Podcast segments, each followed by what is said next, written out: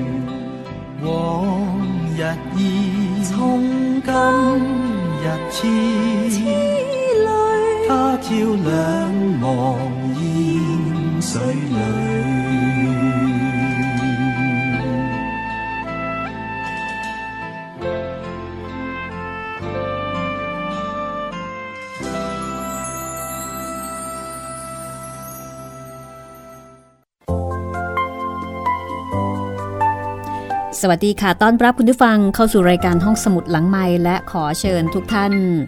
มาร่วมท่องยุทธจักร เป็นครั้งที่ 138 กับ 8 เทพอสูรมังกรฟ้าค่ะ ผลงานการประพันธ์ของกิมยง งานแปลของนอนนพรัตน์สำนักพิมพ์สยามอินเตอร์บุ๊กจัดพิมพ์ค่ะ วันนี้มาถึงตอนที่ 138 แล้วนะคะ แล้วก็ถือว่าเป็นตอนที่มีการคลี่คลายสลายปม แล้วก็จะเป็นตอนที่ทำให้หลายท่านเข้าอกเข้าใจอะไรมากขึ้น สนุกค่ะ อยากให้ติดตามกันแบบตั้งอกตั้งใจนะ ตอนนี้ฟังผ่านๆไม่ได้ ต้องฟังแบบเอาจริงเอาจังเลยทีเดียว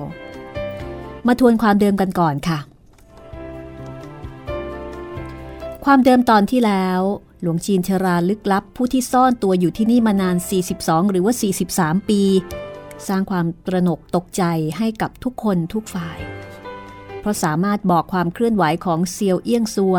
หม้อยงผักได้อย่างถูกต้อง แล้วก็ยังรู้ไปถึงอาการบาดเจ็บ ที่เกิดจากการฝึกวิชาฝีมือของเซียวเอี้ยงซัวและหม้อยงผัก รวมไปถึงคิวหม้อตีด้วยมอยงฮกเห็นบิดาของตนได้รับความทรมานจากการจากการลอบฝึกวิชาฝีมือของเซียวดิมยี่ ก็คิดจะพากลับบ้าน แล้วก็ท้าทาย สองพ่อลูกตระกูลเซียวว่าถ้าต้องการแก้แค้นก็ไปเจอกันที่บ้านตระกูลม่อยงล้วกัน เซียวหงไม่ยอม ลงมือต่อม่อยงหก แต่หลวงจีนชรากลับส่งพลังต่อต้านทำให้เซียวหงไม่สามารถจะลงมือกับม่อยงหกได้เซียวหงขอโทษต่อเรื่องราวที่เกิดขึ้น เพราะว่าเหมือนกับไม่เคารพสถานที่ เอาละเรื่องราวจะเป็นอย่างไรต่อไปนะคะ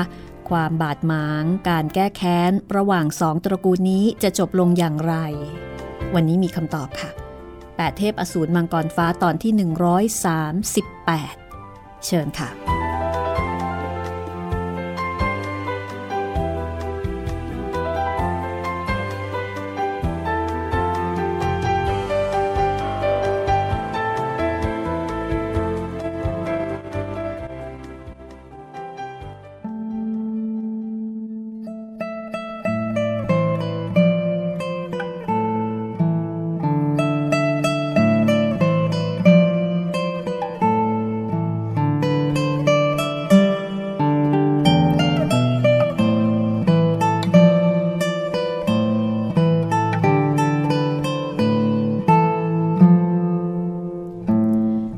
จีนชรายิ้มก่อนจะบอกว่า กล่าวประเสริฐอาตมาให้การยกย่องต่อประสกแซ่เซียว ถือเป็นวีรบุรุษผู้กล้าอย่างเต็มภาคภูมิ เซียวหงขอโทษแทนบิดาว่า ท่านพ่อของข้าก่อการฆ่าฟัน ทั้งหมดนี้สืบเนื่องมาจากข้า ขอใต้ซือ โปรดรักษาอาการบาดเจ็บให้กับท่านพ่อ ข้ายินดีรับการลงโทษตำหนิทั้งมวลเอง อาตมาบอกแล้วว่า คิดคลี่คลายอาการบาดเจ็บภายในของประสกแซ่เซียว ต้องแสวงหาจากพระธรรม พุทธเกิดจากใจ พุทธคือการรู้แจ้ง ผู้อื่นได้แต่ชี้แนะ แต่ไม่อาจรับใช้ได้ อาตมาคิดถามประสกแท้เสียวคำหนึ่ง หากท่านมีความสามารถรักษาบาดเจ็บ ท่านจะยินยอมรักษาอาการบาดเจ็บภายใน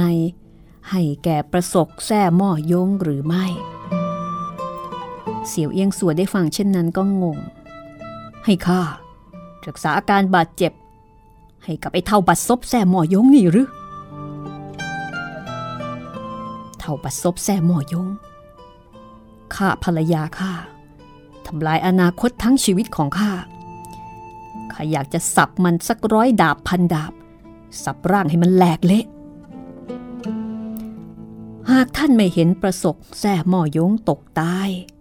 ก็คงยากจะคลายความแค้นในอกได้สินะ ถูกต้อง 30 ปีมานี้ข้านึกถึงแต่นี่โลหิตแค้นที่ลึกล้ำรายนี้ หลวงจีนชราได้ฟังเช่นนั้น ก็พงกศีรษะแล้วก็บอกว่า ไม่ยาก กล่าวจบก็เดินช้าๆ ไปเบื้องหน้า แล้วก็ยื่นฝ่ามือข้างหนึ่งตะปบใส่เบื้องบนศีรษะของหม้อยงผัก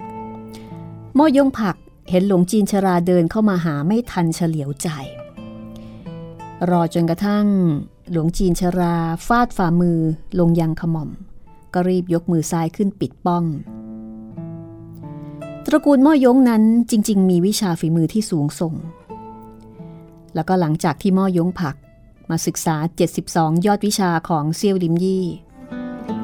ก็ยิ่งเหมือนกับเสือที่เพิ่มปีก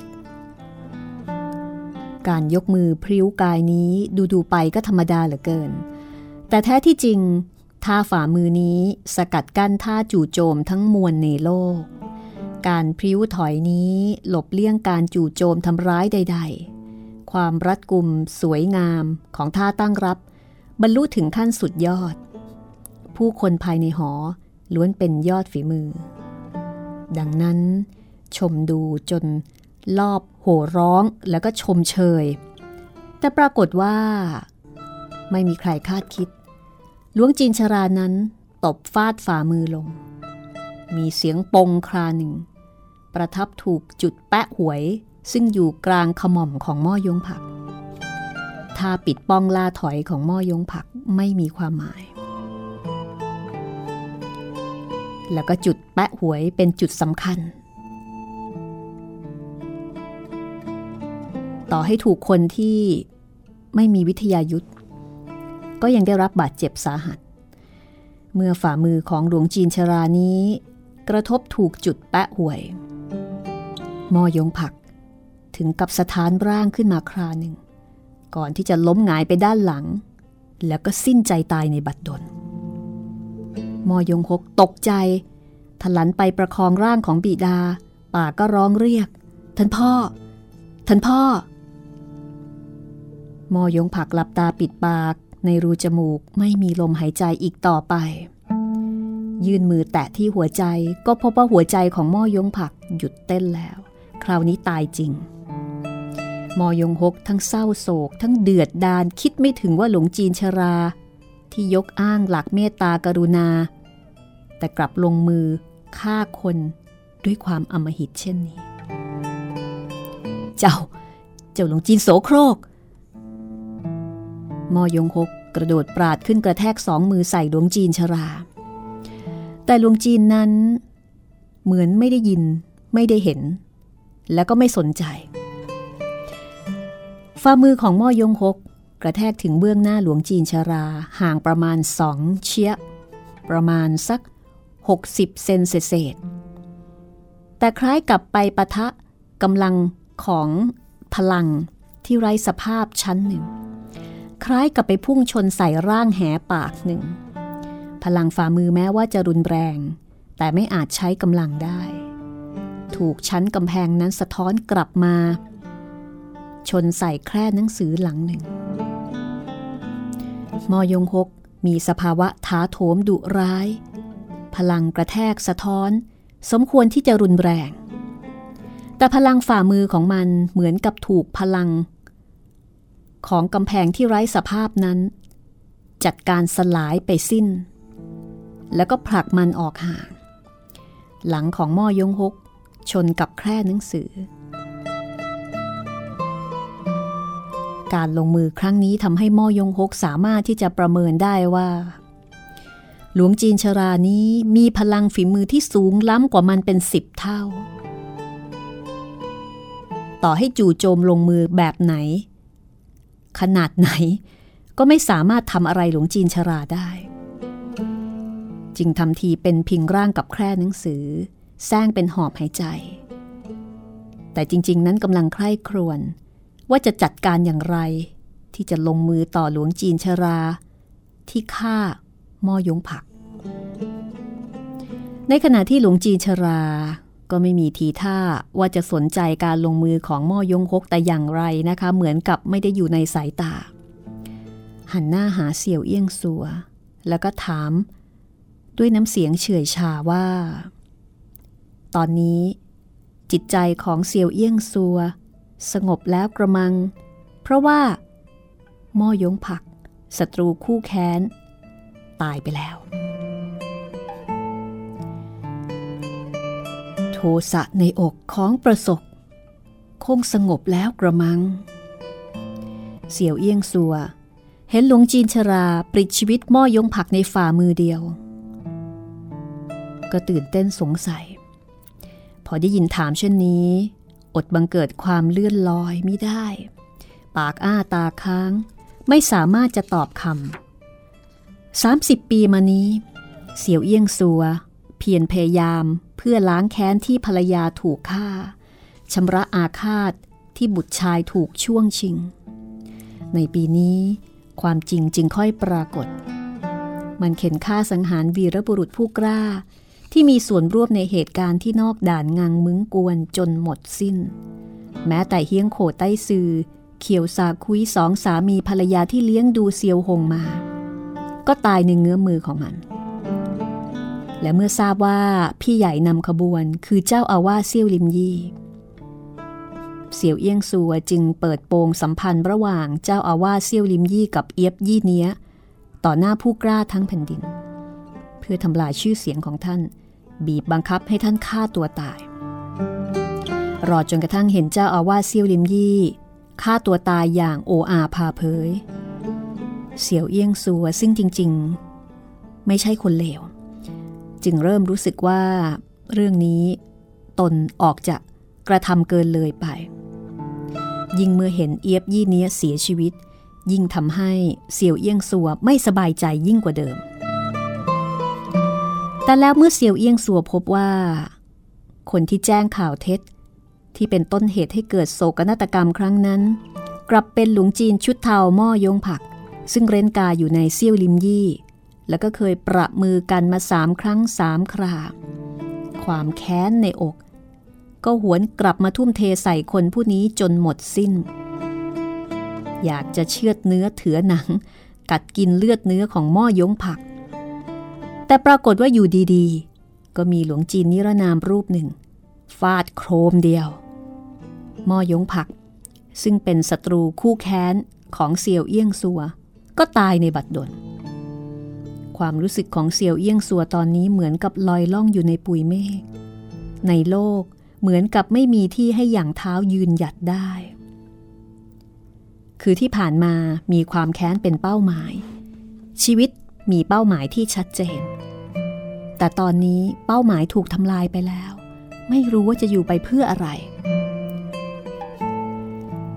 เซียวเอี้ยงซัวยาเมื่ออยู่ในวัยหนุ่มชะกัน เป็นคนที่มีความรู้ความสามารถ ตั้งใจจะรับใช้บ้านเมือง เสี่ยวเอี้ยงซัว กับภรรยา เติบโตขึ้นมาด้วยกัน สมัครสมานรักใคร่ แต่งงานได้ไม่นาน ให้กำเนิดบุตรชายคนหนึ่ง ยิ่งรู้สึกว่าสมมาตรปรารถนาทุกเรื่องราวชีวิตดี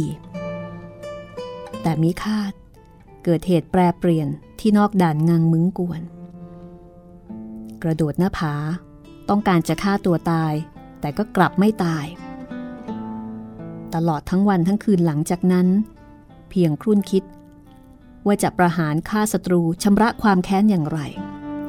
จากชายชะกันที่เปิดเผยห้าวหาญกลายมาเป็นบุรุษที่แค้นครั่ง นิสัยกลายเป็นคนดุร้าย บวกกับที่ต้องเร้นกายในเซี่ยวลิมยี่หลายสิบปี กลางวันซุ่มซ่อน กลางคืนเคลื่อนไหวฝึกฝีมือ ในปีหนึ่งหนึ่งยากที่จะสนทนากับผู้คนสักสองประโยค คือไม่ได้พูดไม่ได้จากับใคร นิสัยใจคอยิ่งแปรเปลี่ยน ยิ่งเมื่อศัตรูที่ยิ่งใหญ่ ล้วนตกตายที่เบื้องหน้าคนแล้วคนเล่า ตามเหตุผล เสี่ยวเอี้ยงซัว สมควรบังเกิดความสาสมใจ แต่มีคาดในใจของเสี่ยวเอี้ยงซัวตอนนี้กลับรู้สึกอ้างว้าง แล้วก็หดหู่อย่างบอกไม่ถูก รู้สึกว่าในโลกไม่มีอะไรให้ทำอีกต่อไป อยู่ไปก็เปล่าประโยชน์ เสี่ยวเอี้ยงซัว มองไปที่ร่างของหม้อยงผักที่เอ็นพิงกับเสาไม้ เห็นสีหน้าของมันสงบราบเรียบ มุมปากมีรอยยิ้มน้อยๆ เหมือนกับว่าหลังจากที่ตายแล้ว ยังมีความสุขกว่ายามมีชีวิตอยู่ ในใจเสี่ยวเอี้ยงซัวกลับอิจฉาเลื่อมใสหม้อยงผัก เห็นว่าตายแล้วสิ้นเรี่ยวแรง ยามนั้นครุ่นคิดว่าศัตรูล้วนตายแล้ว ความแค้นของเราล้วนชำระล้าง แต่เราจะไปที่ไหน จะกลับเลี้ยวกกหรือ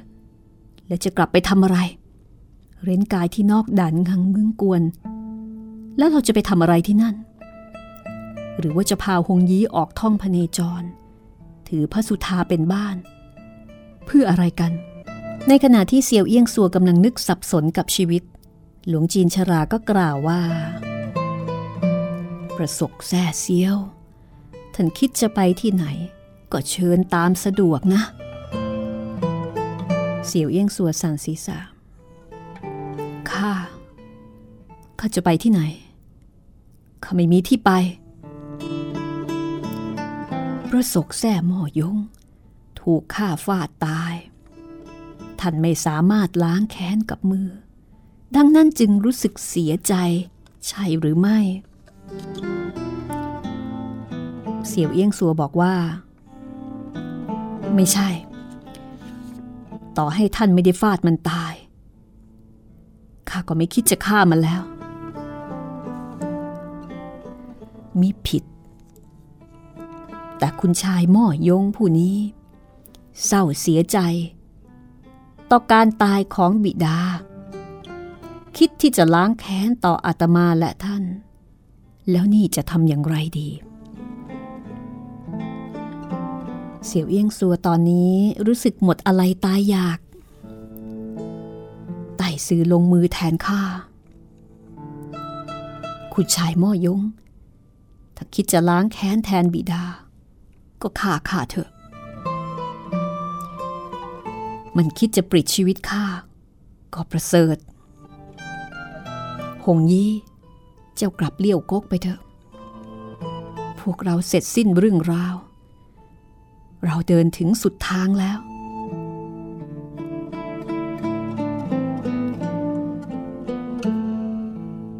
เสี่ยวหง ร้องว่า ท่านพ่อ ท่าน หากคุณชายหม่อยง ฟาดท่านจนตาย บุตรชายของท่าน ก็คงจะต้องฆ่าคุณชายหม่อยง เพื่อล้างแค้น อาฆาตจองเวรเช่นนี้ แล้วเมื่อไหร่จึงจะเลิกรามิสู้สุมบาปกรรมทั้งมวล อยู่ที่ข้าเถอะ แล้วก็สืบเท้าไปหนึ่งก้าวยกมือขึ้น หมายจะฟาดใส่ศีรษะของเซียวเอี้ยงซัวอีกคนหนึ่ง เซียวหงตกใจสิคะ เมื่อกี้นี้เห็นกับตา ฟาดโป๊ะเดียวมอยงผักตายเลย เพราะฉะนั้น ก็น่าจะไม่แตกต่าง ไปจากการที่ หลวงจีนชรารูปนี้จะมาฆ่าเซียวเอี้ยงสัว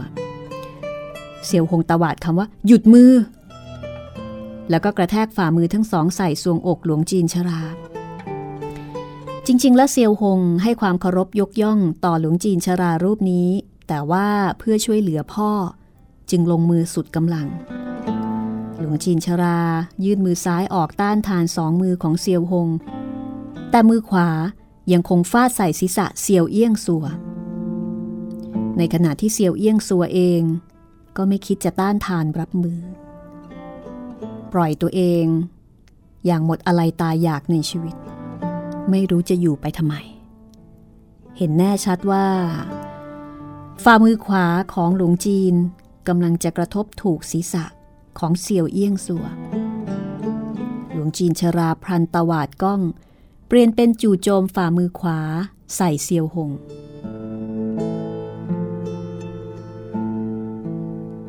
เซียวหงเห็นเช่นนั้น ได้แต่ชักมือซ้ายไปต้านทาน แล้วก็ร้องว่า ท่านพ่อ รีบไป แต่มีคาด การเปลี่ยนกระบวนท่าแต่กลางคันของหลวงจีนชรา แท้จริงเป็นท่าหลอกล่อ เพื่อชักนำให้เซียวหง แบ่งแยกฝ่ามือมาต้านทาน เซียวหงเมื่อวกมือซ้าย หลวงจีนชราก็วกมือขวาตาม มีเสียงปงปงเมื่อกระแทกถูกศีรษะของเซียวเอี้ยงสัวยามนั้น มือขวาของเซียวหงกระแทกตามติดมาถึง มีเสียงโครม เมื่อฟาดถูกสวงอกหลวงจีนชรานั้น จากนั้นก็เป็นเสียงกรอบแกรบ เมื่อกระดูกซี่โครงของท่าน ถูกกระแทกหักไปหลายซี่ หลวงจีนชรายิ้มเล็กน้อย ก่อนจะกล่าวว่า ฝีมืออันยอดเยี่ยม 18 ฝ่ามือกำราบมังกร สมเป็นวิชาฝีมืออันดับหนึ่งแห่งแผ่นดินจริง ๆ เสียวหงงงงันวูบ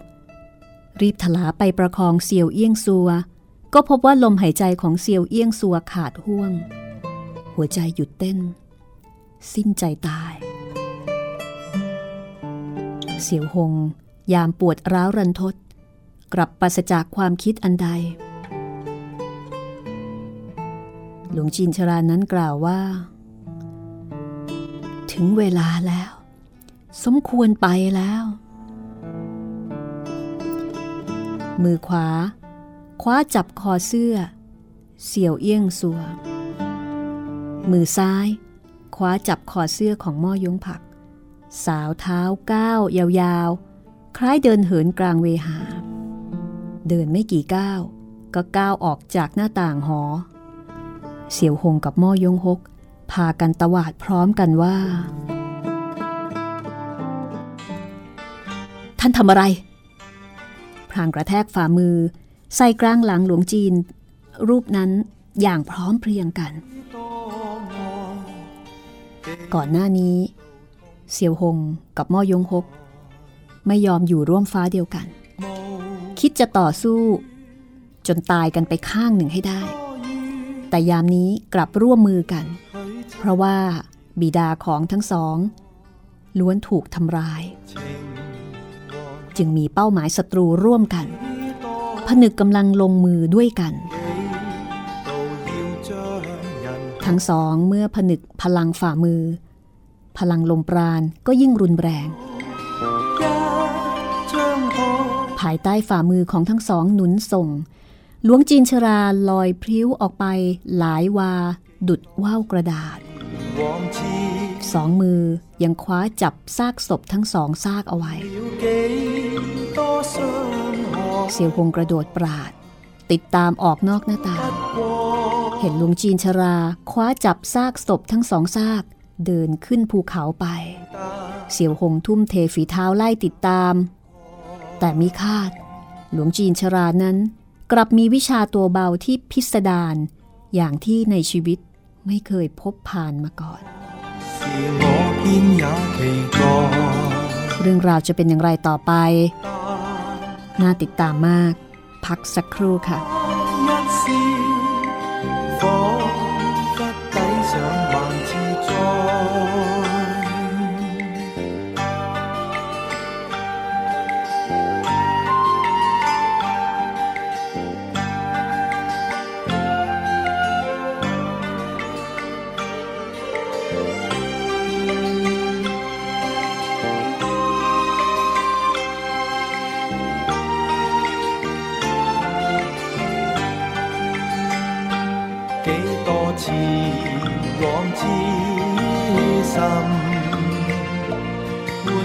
几多伤害来，冲不过千般障碍，承得断肠感慨。明明知爱有害，可是我偏也。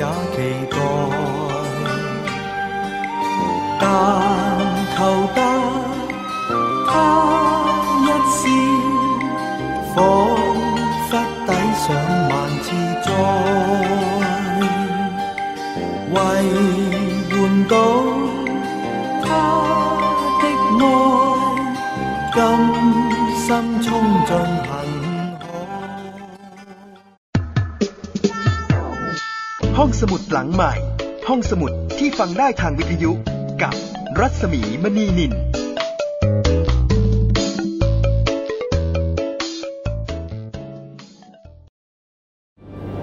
มันคือภัยเงียบอันน่าสะพรึง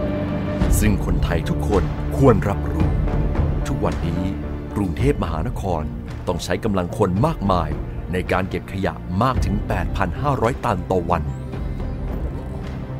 เป็นถุงพลาสติกถึงร้อยละ 21 หรือ 1,800 ตันต่อวัน กลายเป็นกองขยะถุงพลาสติกประมาณ 73,036 ล้านใบต่อปี ลองคิดดูว่า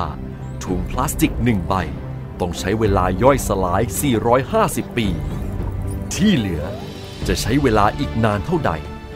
และเมื่อเผาถุงพลาสติกจะเกิดเป็นมลภาวะทางอากาศมากมายทำให้โลกร้อน และยังทำให้เกิดสารไดออกซิน ซึ่งเป็นสารก่อมะเร็ง รู้อย่างนี้แล้ว คงต้องตัดสินใจเอาเองว่าถุงพลาสติกยังจำเป็นสำหรับคุณอีกหรือไม่ ลด เลิก เพื่อช่วยโลก ไทย PBS ชวนคนไทยลดใช้ถุงพลาสติก เพราะความรู้คือสิ่งจำเป็นสำหรับชีวิตคุณ ศูนย์การเรียนรู้สื่อสาธารณะแห่งแรกของประเทศไทย รวมองค์ความรู้แบบครบวงจร ทั้งในและต่างประเทศ สัมผัสวิวัฒนาการด้านสื่อจากอดีตจนถึงปัจจุบันในพิพิธภัณฑ์ สื่อสาธารณะค้นคว้าศึกษาข้อมูลด้านต่างๆ ทั้งรูปแบบภาพและเสียง ในหห้องสมุดสื่อสาธารณะศูนย์การเรียนรู้สื่อสาธารณะ Media Learning Park แหล่งเรียนรู้สู่อนาคต ห้องสมุดหลังใหม่ ห้องสมุดที่ฟังได้ทางวิทยุกับรัศมีมณีนิน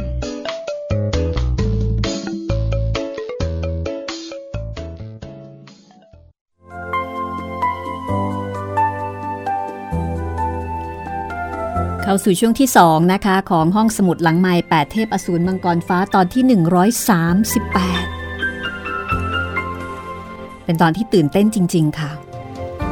หลวงจีนชรารูปนี้ ตกลงแล้วเป็นใครกันแน่คุณผู้ฟังคงจะสงสัยนะคะ และจะพาซากศพของเซียวเอี้ยงซัวกับหม้อยงผักเอาไปทำอะไร เอาละค่ะกำลังจะมีคำตอบให้ในอีกไม่กี่นาทีข้างหน้า นี่คือบทประพันธ์ของกิมยงงานแปลของน. นพรัตน์นะคะ ถ้าคุณผู้ฟังท่านไหนสนใจ จะซื้อหามาอ่าน หรือว่าจะเก็บเอาไว้ แปดเทพอสูรมังกรฟ้าเป็นผลงานการจัดพิมพ์ของสำนักพิมพ์สยามอินเตอร์บุ๊กหนึ่งชุดมี 5 เล่มนะคะ แล้วก็เพลงประกอบที่ใช้ตอนเล่าเรื่อง เป็นอัลบั้มนะคะ เป็นเพลงจากอัลบั้มของคุณฮักกี้ไอเคิลมานน์ Silk and Bamboo ค่ะ ไหมและไม้ไผ่เพราะมากนะคะชุดนี้ รายการห้องสมุดหลังไม้เป็นส่วนหนึ่งของวิทยุไทย PBS ออนไลน์ วิทยุข่าวสารสาระเพื่อสาธารณะและสังคมค่ะ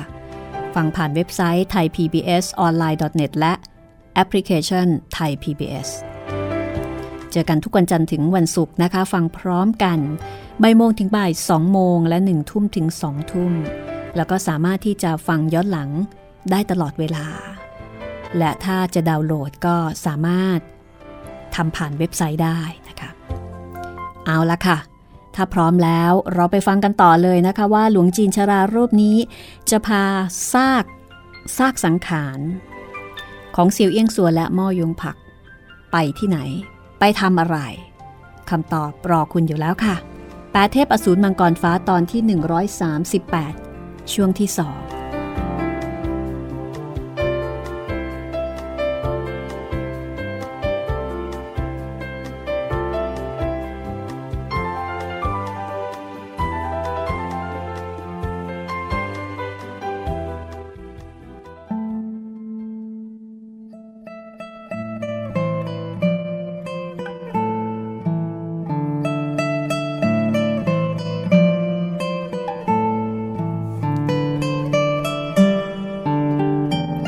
ซียวหงทุ่มเทฝีเท้าวิ่งตะบึง ติดตามหลวงจีนชราไปอย่างไม่ลดละแต่ตามยังไงก็ตามไม่ทัน ยังคงล้าหลัง อยู่ประมาณสองสามวา แม้ว่าพยายามจะฟาดฝ่ามือติดต่อกัน แต่กลับกลายเป็นว่าฟาดใส่อากาศธาตุหลวงจีนชราลดซ้ายเลี้ยวขวาอยู่กลางป่าเขา เมื่อมาถึงพื้นที่ราบกลางดงไม้แห่งหนึ่ง ก็วางซากศพทั้งสอง ที่ใต้ต้นไม้ต้นหนึ่ง จัดให้อยู่ในท่านั่งขัดสมาธิ ท่านเองนั่งอยู่ด้านหลังซากศพทั้งสองซาก ฝ่ามือแยกย้าย ทาบกับกลางหลังซากศพทั้งสองซาก เมื่อหลวงจีนชรา นั่งลงเรียบร้อยแล้ว ก็เป็นเวลาเดียวกับที่เซียวหงเดินทางมาถึง เมื่อเซียวหงเดินทางมาถึง ก็รู้สึกสงสัย ยังไม่กล้าที่จะลงมือใด ๆ ได้ยินหลวงจีนชรานั้นกล่าวว่า เราหิ้วพวกมันเร่งรุดมา เป็นการกระตุ้นเลือดลม เสี่ยวหงฟังแล้วแทบจะไม่เชื่อหูตัวเอง กระตุ้นเลือดลมให้แก่คนตาย หมายความว่าอย่างไร พวกมันได้รับบาดเจ็บภายในหนักหนาเกินไป ต้องทำให้พวกมัน อยู่ในสภาพเต่าจำศีลก่อน แล้วค่อยหาทางช่วยเหลือ หรือว่า หรือว่าท่านพ่อไม่ตายท่านกำลังรักษาอาการบาดเจ็บให้กับท่านพ่อ แต่ว่าในโลก ไหนเลยจะมีวิธีการรักษาโดยการฟาดให้ตายก่อน แล้วค่อยมารักษาพยาบาลนี่จะเป็นไปได้อย่างไร ในขณะที่เซียวหงกำลังสงสัย มอยงฮกคิวมอตีเฮียงแส่เฮียงมิกใต้ซือตลอดจนซิงสัวเซียงหยินและพวก ก็ทยอยเดินทางมาถึง เห็นเบื้องบนศีรษะ ของซาก เสี่ยวเอี้ยงซัวกับหม้อยงผัก ปรากฏควันขาวพวยพุ่งขึ้นมาหลวงจินชรา จัดซากศพทั้งสอง ให้หันหน้าเข้าหากัน แล้วก็จัดให้มือทั้งสี่ข้าง เกาะกลุ่มกันมอยงคกร้องว่า ท่าน นี่ท่านทำอะไรลุงจีนไม่ตอบ เดินวนอยู่รอบซากศพ อย่างช้าๆ ยื่นมือตบฟาดออกไป แล้วก็ฟาดใส่จุดใต้จุยของเซียวเอี้ยงซัว ฟาดใส่จุดเง็กจิ้มของหม้อยงผัก ควันขาวบนศีรษะซากศพทั้งสอง ก็ยิ่งหนาทึบกว่าเดิม ผ่านไปอีกชั่วน้ำเดือดร่างของเซียวเอี้ยงซัวกับหม้อยงผักสะท้านขึ้นเล็กน้อย ทำเอาเซียวหงกับม้อยงฮก ทั้งแตกตื่นทั้งยินดี ท่านพ่อ เซียวเอี้ยงสัวกับม้อยงผักลืมตาขึ้นมาช้าๆ มองอีกฝ่ายแวบหนึ่ง แล้วก็หลับตาลง ใบหน้าเซียวเอี้ยงสัวปรากฏเป็นสีแดง ใบหน้าม้อยงผักปรากฏแววสีเขียวขึ้น ยามนี้ทุกคนจึงค่อยเข้าใจ ว่าเมื่อครู่ หลวงจีนชรา ลงมือต่อคนทั้งสองในหอเก็บคำพีเพียงแค่ปิดกั้นลมหายใจของทั้งหม้อยงผัก แล้วก็เซียวเอี้ยงสัว แต่ว่าไม่ได้ฆ่าแกง อย่างที่ทุกคนเข้าใจ ลงมือปิดกั้นลมหายใจทำให้หัวใจหยุดเต้นชั่วคราว นี่เป็นวิธีการรักษาอาการบาดเจ็บภายใน จริงๆแล้ว บรรดายอดฝีมือ รู้จักวิชาเต่าจำศีลด้วยกันทั้งนั้น แต่รู้จักแค่การกลั้นลมหายใจ ไม่เคยได้ยินแล้วก็ไม่เคยเรียนรู้ ว่าสามารถฟาดฝ่ามือเพื่อปิดกั้นลมหายใจของผู้อื่นโดยไม่เสียชีวิต หลวงจีนชรารูปนี้ กระทำด้วยกุศลและจิต แต่กลับไม่บอกล่วงหน้าทำให้เซียวหงกับม่อยงฮกถึงกับแตกตื่นเดือดดานแทบคลุ้มครั่ง เซียวหงเองก็ถึงกับฟาดฝ่ามือใส่หลวงจีนชรา จนกระอักโลหิต ผู้คนบังเกิดความเครือบแคลงสงสัย แต่เห็นหลวงจีนชรานั้น ทยอยฟาดฝ่ามืออย่างจดจ่อ ตอนนี้ ไม่ว่าใคร ก็ไม่กล้าที่จะออกปากถามถ่ายอะไรให้มากความไปอีก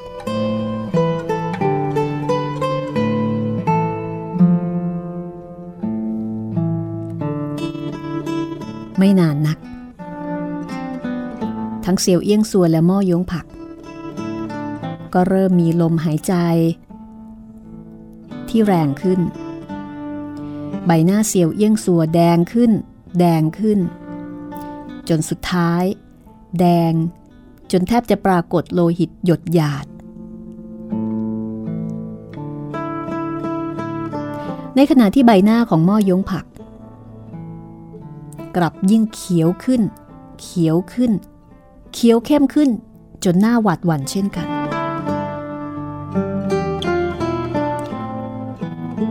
ผู้คนก็ทราบว่า อาการแบบนี้ หมายถึง คนทั้งสองนั้นหนึ่งมีพลังร้อนแรงเกินไป แต่อีกหนึ่งมีพลังเย็นเยือกมากเกินไป เฮียงแสเฮียงมิกใต้สื่อพกพายาเม็ด รักษาอาการบาดเจ็บติดตัว แต่ก็ไม่รู้ว่าจะให้ขนานใดดี จึงจะสามารถรักษาอาการเช่นนี้ได้ หลวงจีนชรา ตวาดว่า มือทั้งสี่กุมประสาน ถ่ายทอดพลังให้แก่กันและกัน ใช้ความเย็นหล่อหลอมความร้อน และใช้ความร้อนละลายความเย็น ความคิดครองความเป็นใหญ่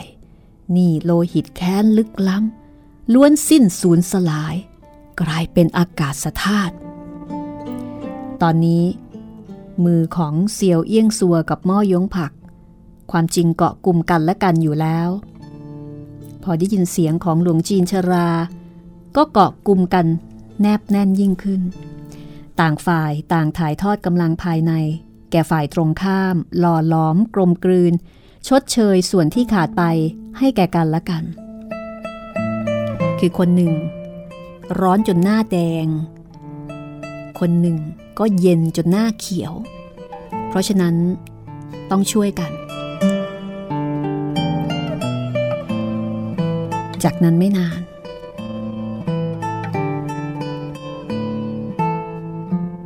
ใบหน้าที่แดงก่ำและเขียวเข้มของทั้งคู่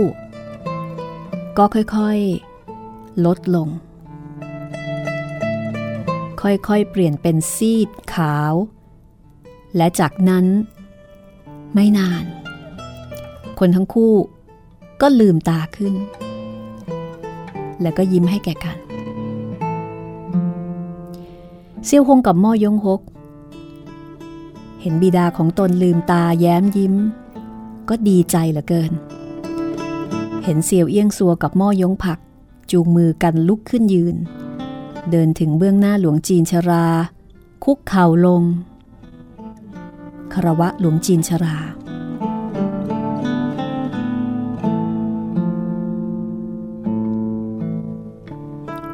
พวกท่านทั้งคู่ ผ่านความเป็นตายครั้งหนึ่ง ในใจยังมีเรื่องราวใดที่ไม่อาจจะปล่อยวางได้ หากแม้นเมื่อครู่ตายไป ยังจะมีความคิดฟื้นฟูแคว้นอี้ล้างแค้นให้แก่ภรรยาอันใดอีก เสี่ยวเอี้ยงสัวก็บอกว่า สิทธิ์เสียทีที่เป็นหลวงจีนอยู่ในวัดเสี่ยวลิมยี่ 30 ปี ล้วนแล้วแต่เป็นสิ่งแปลกปลอม แต่ไม่มีความเป็นสิทธิสถาบันสงแม้แต่น้อย ขอให้อาจารย์เมตตารับไว้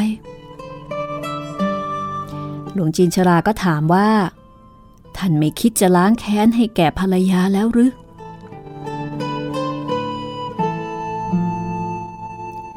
ชีวิตของสิทธิ์ฆ่าคนนับร้อยชีวิต หากครอบครัวของคนที่ถูกเราฆ่าทิ้ง คิดจะไล่ล่าล้างแค้นต่อเรา ต่อให้สิทธิ์ต้องตายร้อยครั้ง ก็คงจะไม่เพียงพอ ชัดเจนละ ดวงตาเห็นธรรม หลวงจีนชราก็หันไปกล่าวกับม่อยงผักบ้างว่า แล้วท่านละ่ะ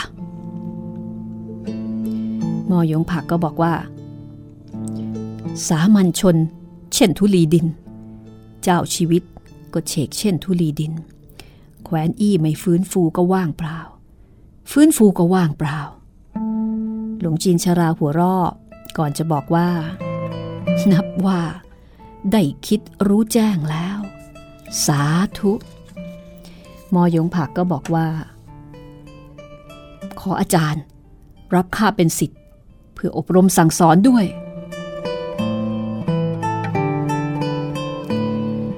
แต่หลวงจีนชรากลับบอกว่า วกท่านคิดจะบวชเป็นหลวงจีน ต้องไปให้ไต้ซื้อเสี่ยวลิมยี่ปรงผมให้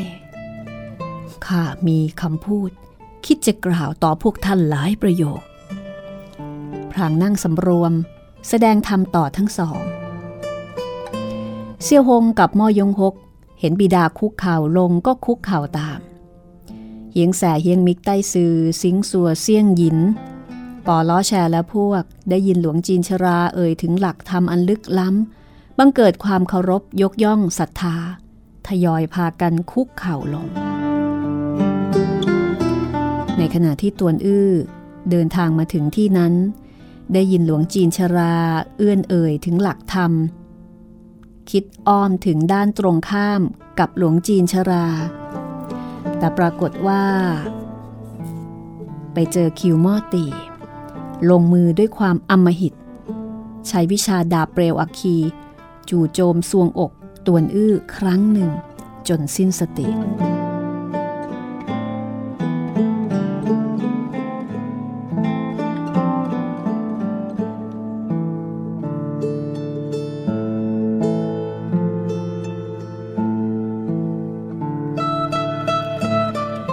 ตวนอื้อสิ้นสติไปไม่รู้ว่านานเท่าไหร่ แต่เมื่อฟื้นขึ้นมาก็พบว่าตัวเอง นอนอยู่ในผ้าห่ม อยู่บนเตียง ฟื้นมาใหม่ ๆตวนอื้อก็งงจำอะไรไม่ได้จำได้แค่ว่า ถูกคิวม่อตีรอบทำร้าย แต่ไม่เข้าใจทำไมถึงมานอนอยู่บนเตียงได้ และนี่เป็นเตียงของใคร พอคิดจะลุกขึ้นนั่ง ขยับตัว ก็รู้สึกปวดแปรบที่สวงอก ฉับพลันนั้นก็มีเสียงของสตรีนางหนึ่งดังขึ้นข้างนอกว่า คุณชายตวนฟื้นแล้ว คุณชายตวนฟื้นแล้วตวนอื้อรู้สึกว่าเอ๊เสียงนี้ช่างคุ้นหูเหลือเกิน แต่ก็นึกไม่ออกว่าเป็นเสียงของใคร จนกระทั่ง มีหญิงสาวชุดเขียวนางหนึ่งวิ่งปราดเข้ามา นางมีใบหน้ากลม ที่ข้างแก้มมีรอยรักยิ้มเล็กๆ กลับเป็นเจงเล้งนั่นเอง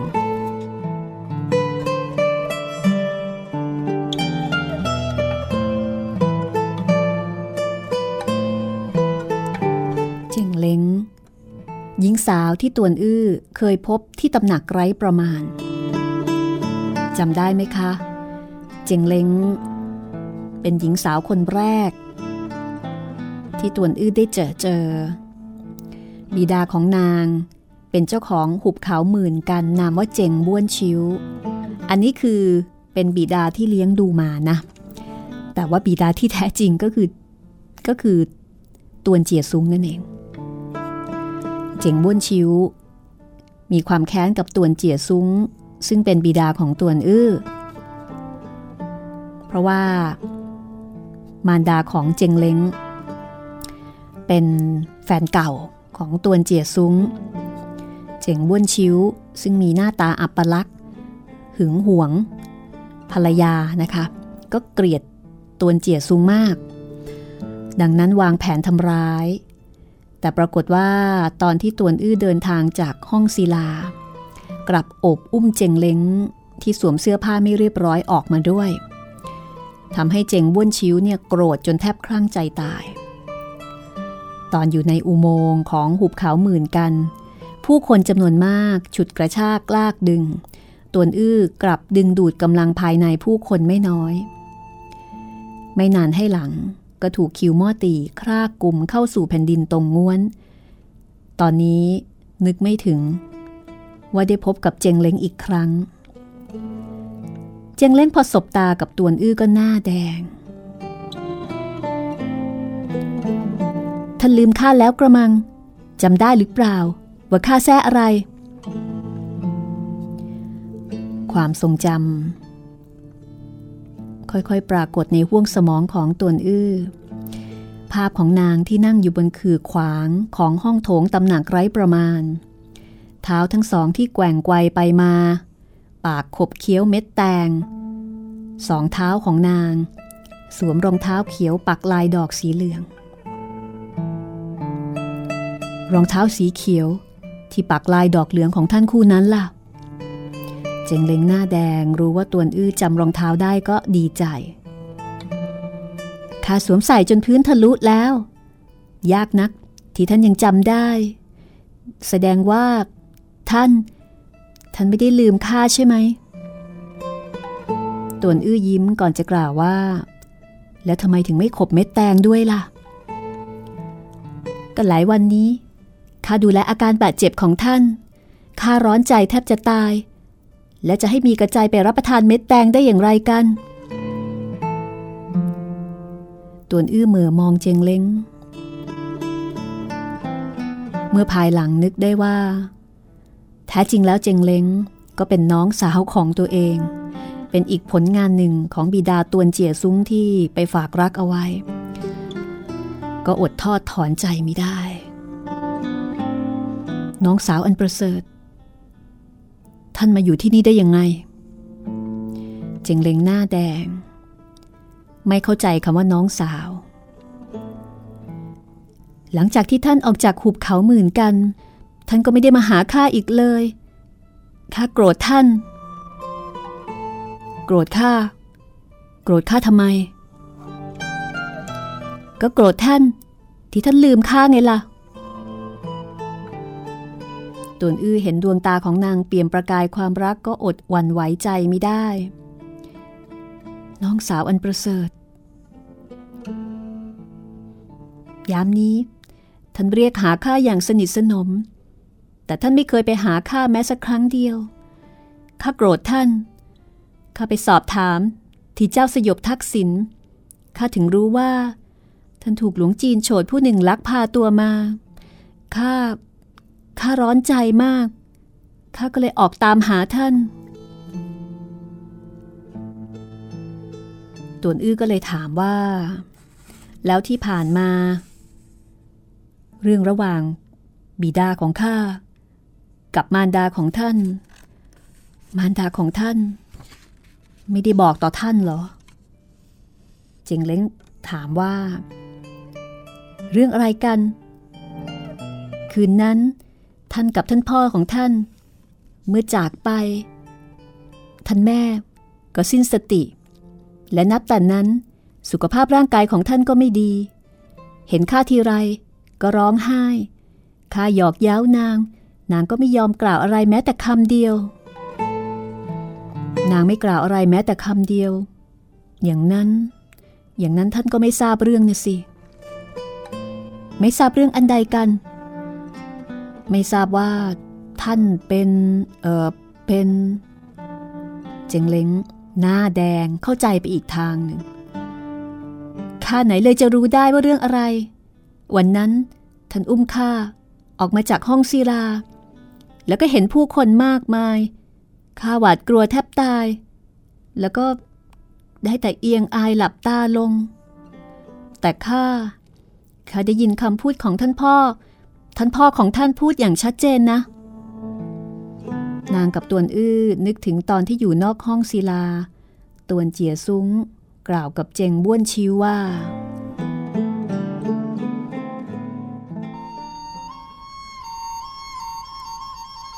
บุตรีของท่านอยู่ในห้องศิลานี้ปรนิบัติตวนอื้อบุตรชายของเราเป็นเวลานาน หนึ่งชายหนึ่งหญิง เปลือยกาอยู่ในห้องหับมืดมิด ยังจะกระทำเรื่องดีงามอันใดได้ บุตรชายของข้าเป็นทายาทเจ้าสยบทักษิณแม้ไม่แน่นักว่า สามารถตกแต่งบุตรีของท่านเป็นสนมเอก แต่มีสามภรรยาสี่นางบำเรอได้ เราท่าน มิใช่สมานเป็นทองแผ่นเดียวกันแล้วหรือคือตอนนั้นตวนเจียซุ้งกับเจงบ้วนชิวเนี่ยเป็นคู่แขนกันใช่ไหมตวนเจียซุ้งก็เยาะเย้ยเจงม้วนชิวตวนอื้อเห็นใบหน้าเจงเล้งแดงด้วยความอาย ก็รู้แหละค่ะว่าเจงเล้งไม่รู้เรื่องอะไรจริง ๆ ยังเข้าใจว่า สามารถจะเป็นคู่รักกับตวนอื้อได้ ในขณะที่ตวนอื้อนั้นรู้แน่แก่ใจว่ากับเจงเล้ง ก็คือน้องสาวคนหนึ่ง เรื่องราวจะเป็นอย่างไรต่อไปนะคะ ก็คงจะต้องติดตามต่อไป กับตอนที่ร้อยสามสิบเก้าแปดเทพอสูรมังกรฟ้า วันนี้หมดเวลาแล้ว สวัสดีค่ะ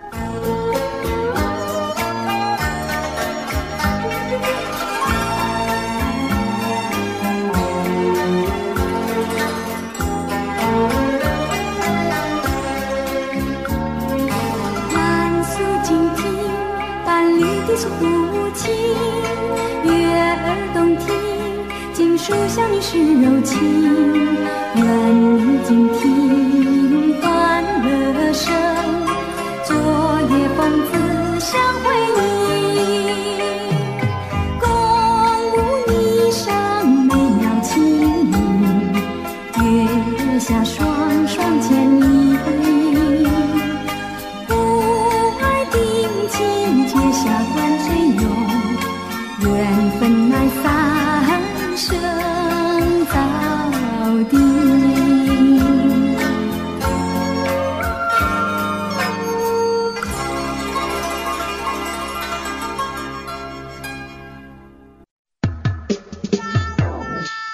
สมุดหลังใหม่ ห้องสมุดที่ฟังได้ทางวิทยุ กับรัศมีมณีนิน